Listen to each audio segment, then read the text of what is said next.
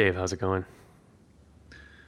Good, good. I didn't travel all week, so it was it was really cool to see the atomic release, the RHEL Atomic uh, beta come out, and uh, be able to play with it. So, and we'll talk about it later. But uh, it was nice to be home and, and to be able to have a little time to uh, to uh, try it out. Really exciting. Oh, how, how are you doing? I'm doing great. I also did not travel this week, uh, which was a delight. Um, got to spend time with uh, my beautiful wife, uh, my ailing son, who's working on a head cold. Um, so uh, I spent a, spent a little bit of free time uh, getting addicted to Trello. Have you you've Yeah. used Trello, right, Dave? Oh yeah, yeah. It's it's it's a nice little tool. It is a nice little tool. Um, and so it, it was funny. I was kind of organizing my stuff on my computer, and uh, my wife walks over and she's like, "Oh, what is that?" I said, "Oh, well, this is Trello." And I showed her about two minutes later. She would, got herself an account, and uh, now she's using it too. Um, anyway, so if I got a whole workflow around it now, which is actually now connected to Remember the Milk. I did a write up on it. I'll put a link to it in the show notes. But I am super excited to have a new tool and a new workflow. I feel much more in control of what's going on. Um, I, I, it'll, although only time will tell if that actually is going to make me more productive. Um, but uh, for now, I'm satisfied with just the illusion of productivity. Yep, yep. Yeah, you need to wire it into like a, a reporting tool to Yeah, measure measure the progress. that is the last thing I need. I promise you that. Um, so, what are we talking about on the on the show today, Dave? Oh, this, we're well. We're talking. It's all about thinking. Um, so we're yeah. So we've got uh, computers that think, uh, computers that think they're thinking, and people that think computers are people. Well, that sounds very exciting. That sounds exciting. Um, so, if I need to uh, diagram that sentence, uh, which website should I go to? yeah, they want to go to https dgshow.org. So uh, D's and Dave, G's and Gunner show.org. Mhm. And on the uh, cutting room floor, uh, we've got uh, cat math. Uh, Dave, I don't know what that is. What is cat math? Um, it's it's just basically uh, mathematical notation using cats and boxes. well, it's like made for the internet. Um, and uh, another thing made for the internet is uh, this uh, surveillance art. Uh, this uh, this small town turned over all of their closed circuit television cameras to an artist, uh, who then uh, created uh, photographs out of uh, out of photos that he had captured. Um, pretty sweet. And uh, and also got a podcast recommendation, Dave. Um, There's a so, the software defined the Software Defined Talk podcast, um, which is Matt Cote, who's a, an analyst for a 451. Um, he and Matt Ray and a bunch of other kind of cloud, you know, IT luminaries uh, get on the phone, and it is uh, a lot like this show. If we weren't so distracted by privacy and security and just talked about the cloud business, um, that would be what these guys do. It's really, good. it's wonderful, very informed guys, and they're also very funny. Uh, so definitely go check it out. Nice, Yeah. nice. So I've, I've got some uh, follow up here, Dave. Yeah, yeah. Um, so you know, we, you and I enjoy talking about web tracking and all the different ways that uh, people can be tracked. Mm-hmm. Yeah. So some dude uh, created a comprehensive catalog of every method of tracking a user's identity online. Nice. Um, and uh, it's uh, over on the uh, Chromium uh, website. Just it, and it is amazing the number of things he came up with. I mean, this thing just you just keep scrolling and scrolling and scrolling and scrolling. Um, anyway, the, I, there are a bunch of takeaways from it. I, I suggest that everyone who has uh, everyone who has like written JavaScript should should definitely read this because it's definitely a technical article. Uh, but at the end, the takeaway I thought one of the takeaways was was really interesting to me. Uh, he says uh, today some privacy conscious users may resort to tweaking multiple settings and installing a broad range of extensions. Uh, which yes, that's that's actually true. I have a bunch of kind of privacy enhancing stuff on my browser. He, uh, he says. Uh, t- Together, these have the paradoxical effect of facilitating fingerprinting simply by making their browsers considerably more distinctive no matter where they go. Yep. Yep. That's right. So how about that? Never occurred to me. Um, and now I'm going to go lock myself in a Faraday cage. Yep. Yeah, I, I flipped through that list of, of all these things, and it was just one after another, and I had to turn it off after a while. I'm like, I, I had to close the page. It's like, Get the vapors. hosed. Yeah, yeah. that's right. yeah, it's it's like you want to like gamify it and see how many you know you, you can collect. You know, right, right, right, right, right. Pokemon for privacy nerds. Yeah. yeah, Um, so it's a, it, it's a cold snap in the here in North America, Dave. I don't know if you've gotten it over where you're at, but uh, here in yep. Austin, we actually had to. I had my wife and I were out in our front yard wrapping up uh, wrapping up our plants because uh, we were oh, afraid wow. of the uh, afraid of the frost. It got so cold, um, which is unusual for Texas.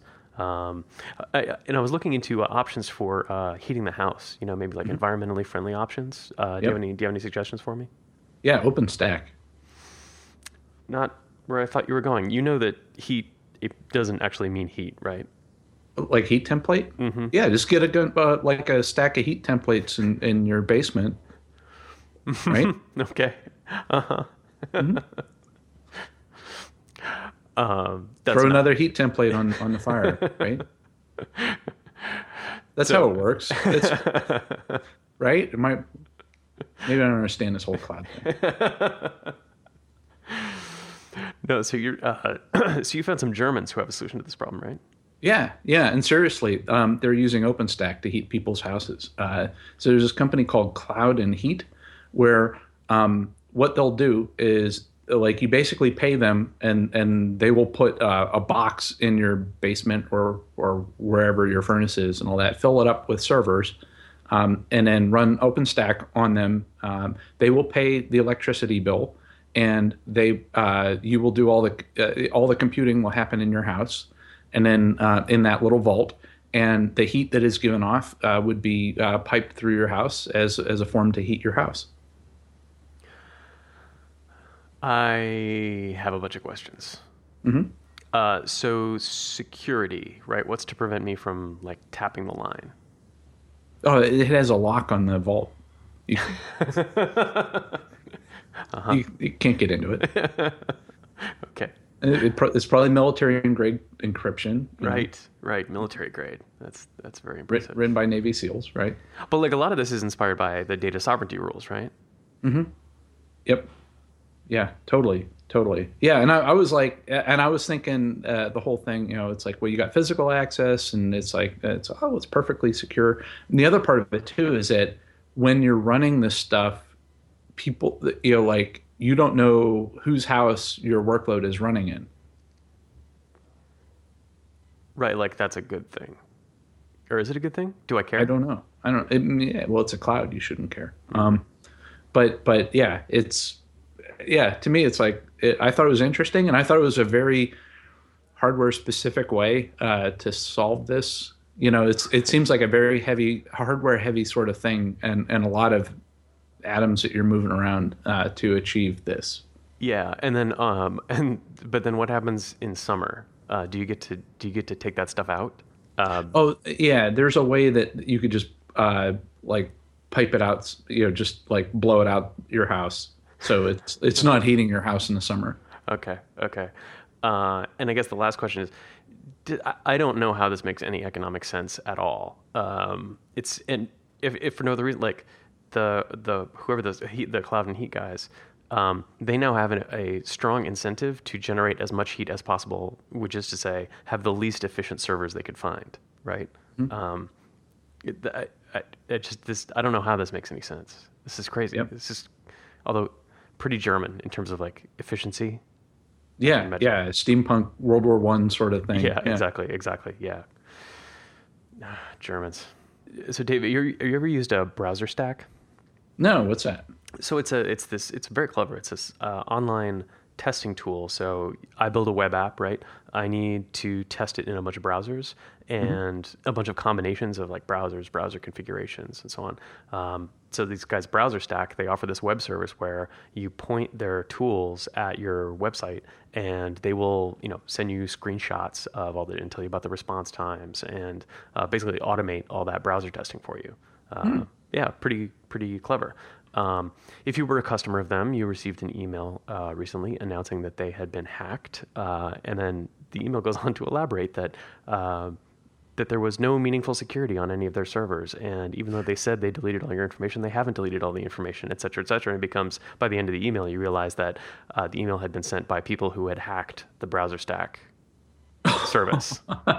wow. Yeah. Um, and so that's that's utterly humiliating. Um, you know, I've seen, you know, uh, hackers take over the front page of a service. Um, I've seen them, you know, exfiltrate data, uh, but actually actively going out and uh, trash talking the service provider to all of their customers. That is like that is like boss level uh, Yeah. ruination of the company. Just just awful.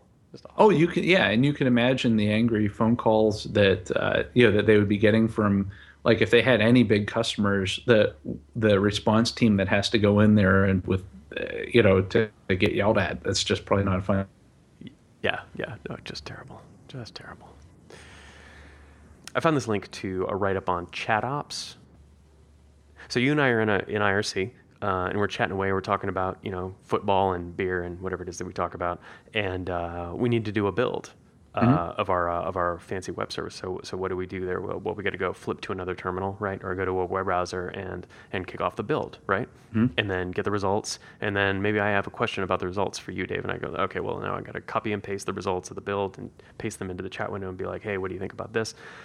Uh, the whole thing's kind of fiddly and tedious. Uh, and when you got engineers who are subjected to something fiddly and tedious, they come up with clever solutions. Uh, And so that's chat ops. Um, so, and th- th- this goes back a long way, right? So IRC bots um, Yep. have been doing this for a while, uh, but now with like the number of APIs available and the number of uh, kind of software as a service type things, so you can now kick off jobs through Jenkins uh, via API, um, you know, GitHub, um, new, you know, monitoring tools like New Relic, feeding all of that data and all of and access to all those tools into one chat window makes it uh, you know makes it like super efficient to manage a build process or you know manage a, a production system. And so uh, anyway, it's a really nice write up on this kind of chat ops idea, um, and I just thought it was like really cool. Uh, it made me think almost a.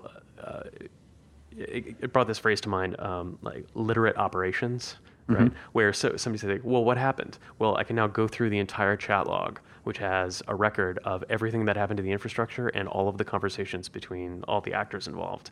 Uh, It just seemed like a really nice, uh, if nothing else, like a forensic tool. Um, but Oh, like- yeah. and also like a great way to like catch people up, right? So if somebody was on pager duty and was dealing with the problem, and then three hours later their manager shows up, their manager can just go through the three hours of scrolling and see, you know, kind of how the how the resolution is progressing. I just thought it was re- really clever. Really, um, there's a, there's a lot to recommend it. So Yeah, it, well, it sounds to me like it's a. It almost sounds like you're turning the the IRC channel into uh, a shared shell. Hmm yeah, yeah, yeah, yeah, exactly. Yep, yep, yep. Yeah, it's it's uh, maybe it's like the uh, command line nerd version of screen sharing, right? Um, Yeah. yeah. No, that's right. I hadn't thought about it like that.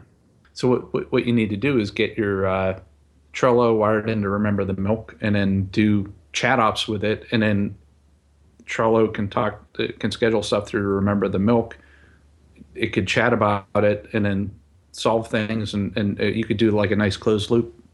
Oh it yeah, be sentient. yeah. right? That's right. That's right. Yeah. Eventually, if I if I wire enough services up together to me and to each other, eventually they become self-aware. Right. Yeah, and you won't be needed anymore. That's perfect. That's You're exactly- done. That's Yeah, yeah. you're on an island somewhere. Yeah. That's right. I'm sipping margaritas. My life is going on without me. I love it. Oh yeah, and, and then you know what I could do is take uh, all these chat logs of all this activity that's going on, and then feed it to Watson, uh, and it can tell me what kind of day I'm having. Uh, Nice. yeah, so, so uh, it's actually online now. Uh, my, my buddy Doug turned me onto this. Um, you can feed a piece of text into Watson, and it will send back an unbelievably detailed analysis uh, of the text and kind of the attitude and disposition of the person who wrote the text. Um, and so it's not just like happy, sad. I mean, it seems like there are probably like a hundred variables that it evaluates the text on. Um, and so we'll include a link to the, in the show notes, but um, it's a wonderful, uh, wonderful tool, like great analysis um, and a great visualization, by the way, um, uh, of this uh, of this kind of user modeling. Um, It just and the first thing I thought of was like slap that thing on Salesforce, get that thing in our support tickets, right? So Yeah. you, know, you submit a ticket to somebody, and you know immediately how smart they are, um, how angry they are, how happy they are. I love it. I love it. Well, have you plugged any of your writings into there to see what it see if it's accurate? I, I will be honest. I'm a little anxious about doing that. I don't know if I need that kind of self awareness. I like. I, yeah. I'm gonna I'm gonna live with the uh, wool over my eyes for for just a little bit longer. Um, Yeah. Yeah. Yeah. Well, well. Speaking of, of self-aware computers, um, there's this was a couple weeks ago, like with the whole GamerGate uh, blow up and, and people having strong opinions about it. Mm-hmm. Uh, somebody actually uh, created a, a, Twitter bot that would listen for the uh, GamerGate uh, hashtag and and then wired in the Elijah uh, Eliza um, AI program from mm-hmm. like the 80s mm-hmm. or, or, I guess 1960s for that matter. Yeah. And then and where it would be like, "Oh, tell me more how you feel about this." And you could see how the this chatbot is having a conversation with these these people with really strong opinions and having arguments with them and it's like well tell me more about this why do you feel this way and and it's like psychoanalyzing these these people that are just really you know uh, uh, very opinionated. So it's it's a lot of fun. People could check it out. That's fantastic. That's fantastic. Just what I like about that is the is the like the tight closed loop, right? Like just let yeah. these guys burn themselves out on an Eliza on an Eliza simulation. yeah, yeah, and you could you could yeah you you short circuit it and people can get all their frustrations out and everything. Right, right. But what happens when you get like the Elijah bots uh, talking to each other and you know that's I don't know I don't know if that's how Skynet will happen or or what. Oh, there is a guy who who was doing experiments on Twitter with exactly this of like getting two bots to talk to each other, um, mm-hmm. and then using that as bait to get other people to join the conversation. Um, oh yeah, yeah, like get a trending topic or yeah, something. Yeah, exactly. Right, right, right, right. yeah. Oh, yeah. Great. And you thought that cognitive surplus was only limited to humans. right, right. Oh, this would be a great, Dave. This would be a great way to promote uh, to promote Lauren's uh, juggling app uh, get yeah. two, get two Twitter bots talking to him and uh, you know create a little buzz. Yeah, yeah.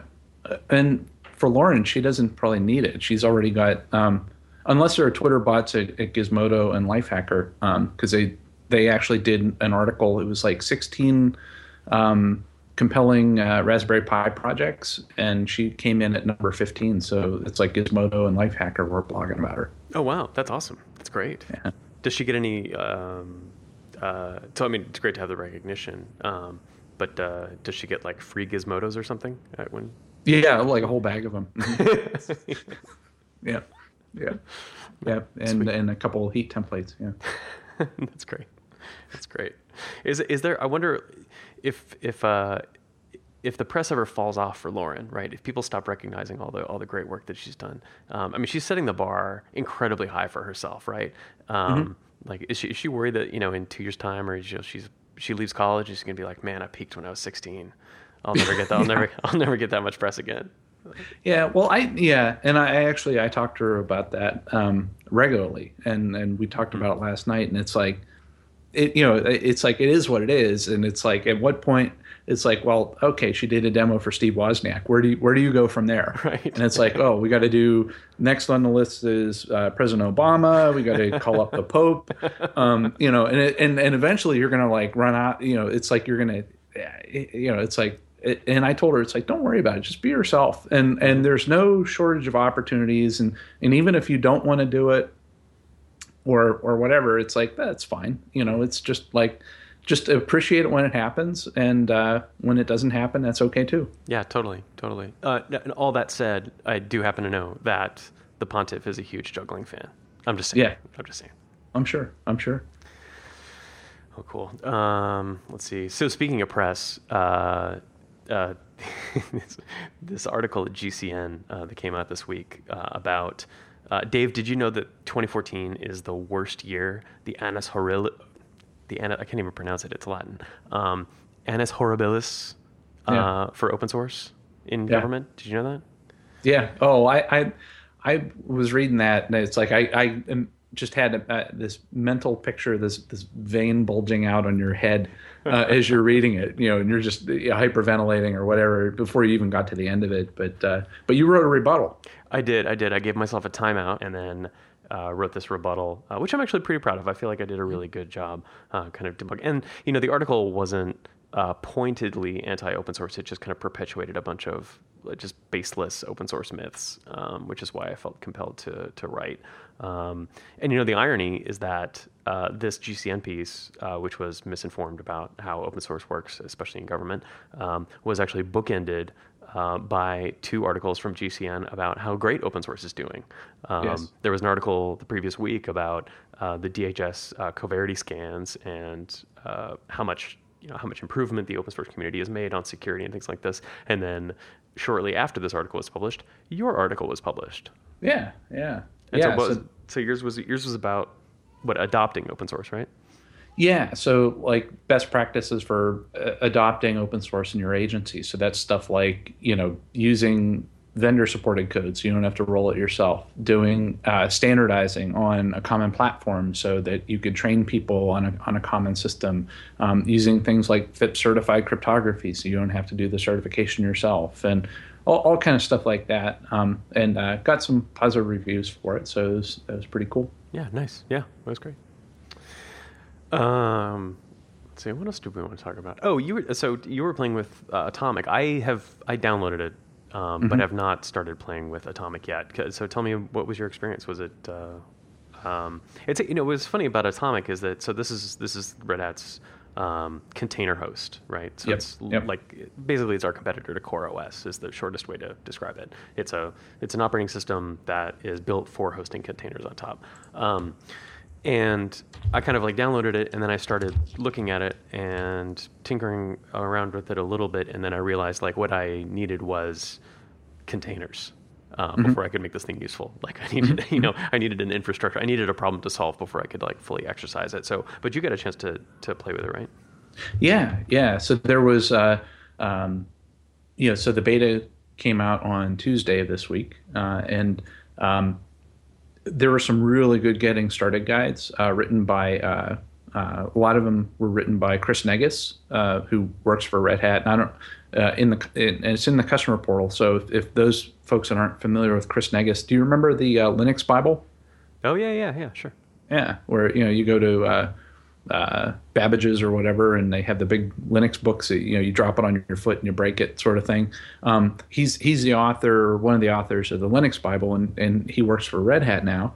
Um, still writing the Linux Bible, new editions of it, uh, but he put his uh, talent at uh, technical writing into writing some nice documents on how to get started with Docker, how to get started with Atomic, and all that. And I, I went through them, and they were they were pretty good. Um, so there's the one doc that's there that shows you how to get um, atomic installed uh, which you know which is like you said it's it's to the point where it's like okay i got this helicopter now i need to do something with it right, Right, right. and and so um, you could go then through the the, the getting started with docker um, uh, tutorial. It's, it's pretty quick and you can get some example things up and running right away. And uh, so it's like i started going through i started going through it and uh, there's one of the examples that was like oh well in order to get this uh, python based web server to, to work uh, the first thing you do in, in your container is you disable SE Linux. And then yeah and i'm like no no no no no. I i, I you know, like probably if you would have seen me i would have looked like the the lady in that uh, the flight attendant in the delta airline thing with the no smoking. You know uh, i'm like no no not on my Disabling watch. SE Linux is not allowed. right. And and so it's like I'm like do we really need to do that? And i, I went back and i i went in and uh figured out a way to it's like well let's just put it in instead of putting the index.html or whatever in uh, slash opt um, and where where the apache web service can't or not apache but the python web service can't read it let's just put it in var www and so it's like i i i'm like well let's see if that works. And i tried it and it worked. And i gave it back to uh, chris and like a little while later, he's like, "Oh wow, this is great. Um, I'm uh, thanks for helping me out." And he updated the doc, so now the uh, example has SE Linux uh, still turned on. So I'm happy with that. nice, nice. You're, you're doing the Lord's work, Dave. Keeping Yep. SE Linux in the docs. Yeah. Um, so that, it's cool. So it's in beta, right? It's not GA yet. Right. Right. Okay. Yep. So that well, I'm you know, so I'm I'm curious. I can't wait for I can't wait for us to start using it internally. Um, it just seems like it would be really handy. Yeah. Well, we uh, uh, have you ever heard of uh, OpenShift Online? OpenShift Online. Why, yes, I have, Dave. Tell me more. Yeah, so that's our hosted edition of OpenShift, and uh, it's been using uh, Atomic in production for a while now. Oh, sweet. I didn't know that. Yeah, That's so great. yeah, so every time you make an API call with uh, OpenShift Online or go to www.openshift.com, um, and uh, it it uh, or doing like a console request, it it hits uh, an Atomic and Docker host. Wow, that's cool. Yep. That's wonderful. Um, you know, speaking of OpenShift, uh, OpenShift Enterprise 2.2 just came out. Really? What's what's what's new in that? So I guess the headliners are uh, new cartridges from the JBoss portfolio. So it's actually shipping with um, we've got the Fuse cartridge Mm-hmm. um, and also the uh, AMQ messaging cartridge uh, are Mm-hmm. shipping as part of the OpenShift Enterprise. So you're starting to see like the portfolio fill out. Um, Yeah. So you know it's not just like a PaaS. It's not we're not just giving you the helicopter. Um, Yeah. You know we're actually like giving uh, more pieces of the JBoss infrastructure as part of the, the OpenShift Enterprise thing, which is super cool. Um, we've also got uh, better integration with uh, so like identity management systems, and also there's now CloudForms integration, uh, which is real cool. Um, so you can use CloudForms to kind of manage your service catalog, and OpenShift Enterprise can be part of that catalog. Nice. Yep. Um, so Dave, have you installed OpenShift yourself? Yes, yes, I have. It's uh, if you do it by hand, it, it can be a little grueling. Um, I I'm a huge fan of OpenShift. Uh, I have installed it myself, um, and I still did not know about this, uh, which is install.openshift.com. Um, you can go in there and install OpenShift in like one line of code. Nice. It's perfect. Uh, so anyway, if you're interested in OpenShift, and want to take it for a spin, install it yourself. Um, you're one command line away. So install.openshift.com. Cool. Yup.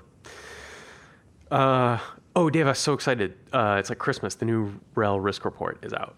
Oh yeah, I- that's I always enjoy when that when that comes out. Uh, excited to get the stats in there. It's one of my favorite ones. Is ninety-seven percent of the updates uh, for forty-two critical vulnerabilities were available on RHN the same day or the next calendar day that the issues were made public. So good.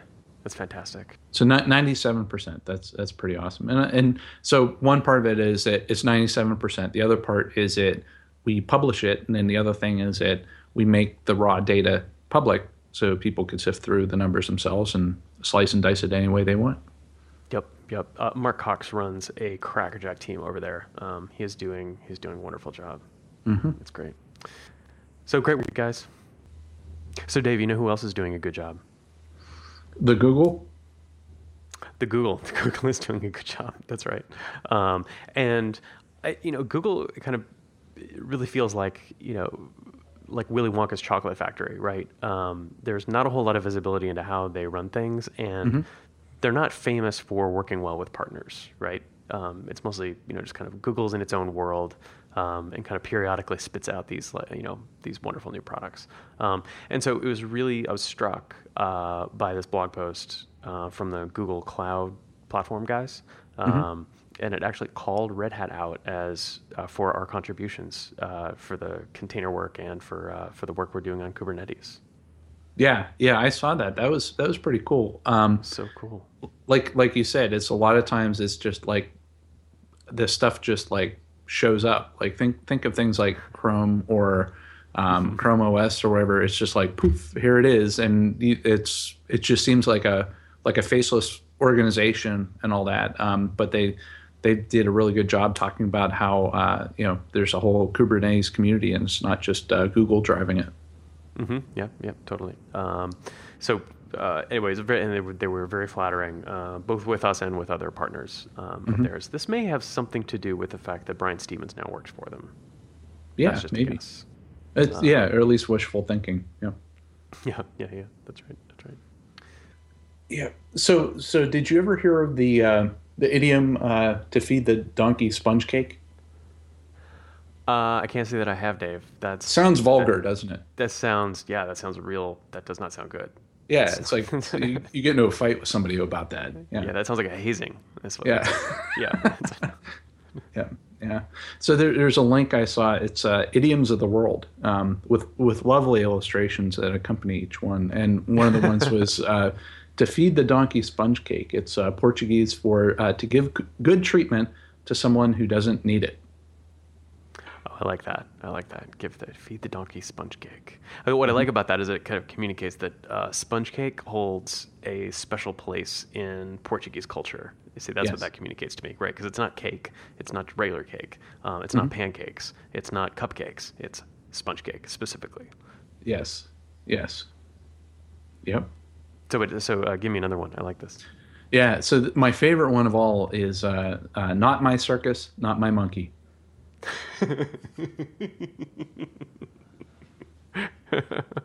Which is now my new catchphrase. yeah, yeah, that, that is like awesome. I, I I'm like so eager to find opportunities to say that. That's great. So, so where, what country is that from? So it's Polish, and and mm-hmm. What it uh, means is it's not problem. Dave, why is the server down? Hey, not my circus, not my monkey. yeah, it's it's great. It's it's I love it, and yeah, you got to wonder. It's like at what point does how did that come about? You know, it's like I, I like I don't like I can imagine this is like some sort of 1800s Polish guy in a wagon somewhere, and it's like it's uh, not my circus. It's not my monkey. Sorry, you know. And then it um, that reminded me of of uh, friend of the show Bob St. Clair. He sent me an article um, that he was looking at where um, it's about management time, and it's uh, who who's got the monkey. Um, I don't know if you if you've ever seen that. It's it's actually from yeah. the November December 1974 issue of the Harvard Business Review. I, I am behind on my on my Harvard Business Reviews, so uh, I so you're probably only up to like the 50s, or yeah, that's right, that's right, yeah. yeah. yeah. Apparently, so, apparently, this, this flexible manufacturing thing is going to be a big deal, Dave. Uh, also, uh, plastics seem to be really important. Uh, so yeah. keep an eye on those. Yeah. Yeah. Yeah. Yeah. So one of the so what what I found interesting in this article is it, it you know obviously for a management review sort of periodical it uh, it comes from a management perspective of and this is more for middle managers where um, you have people that you work for and you have people that work for you and they talk about different demands on your time uh, that managers have. So you boss imposed time, which is stuff that your manager tells you to do, um, and uh, that you, you really can't disregard it without direct or swift penalty. There's also system imposed time, um, which uh, requests from your peers, and neglecting them will also request uh, result in penalties, although not as uh, direct or swift. So the the third one is self imposed time, and that's broken into two components. You have subordinate imposed time, which is one part of it, which is what your subordinates will have you. Um, they will give you work and off, you know, so they basically take work off of their plate and give it to you or give you problems to solve. And then the other one is discretionary time, which is the things that you wanted to do and that you always wanted to do and the work that you wanted to get done. Um, and then self imposed time is not subject to a penalty uh, since neither the boss nor your peers um, can discipline the manager for not doing what what the the person wanted to do in, uh, in the first place. So the article goes through and it, it shows how to um, basically minimize the subordinate imposed time of where um, basically if you have a subordinate go to you with a problem instead of you taking it on your plate problem to solve it coaches you with ways to help coach the subordinate into solving the problem themselves. And and they give a bunch of really good examples as far as like instead of like somebody comes to you and you say that, oh, that's an interesting problem. Let me think about that. Um, and and now the monkey is on your back as far as like now it's my action to to sift through it and I have to follow up and everything.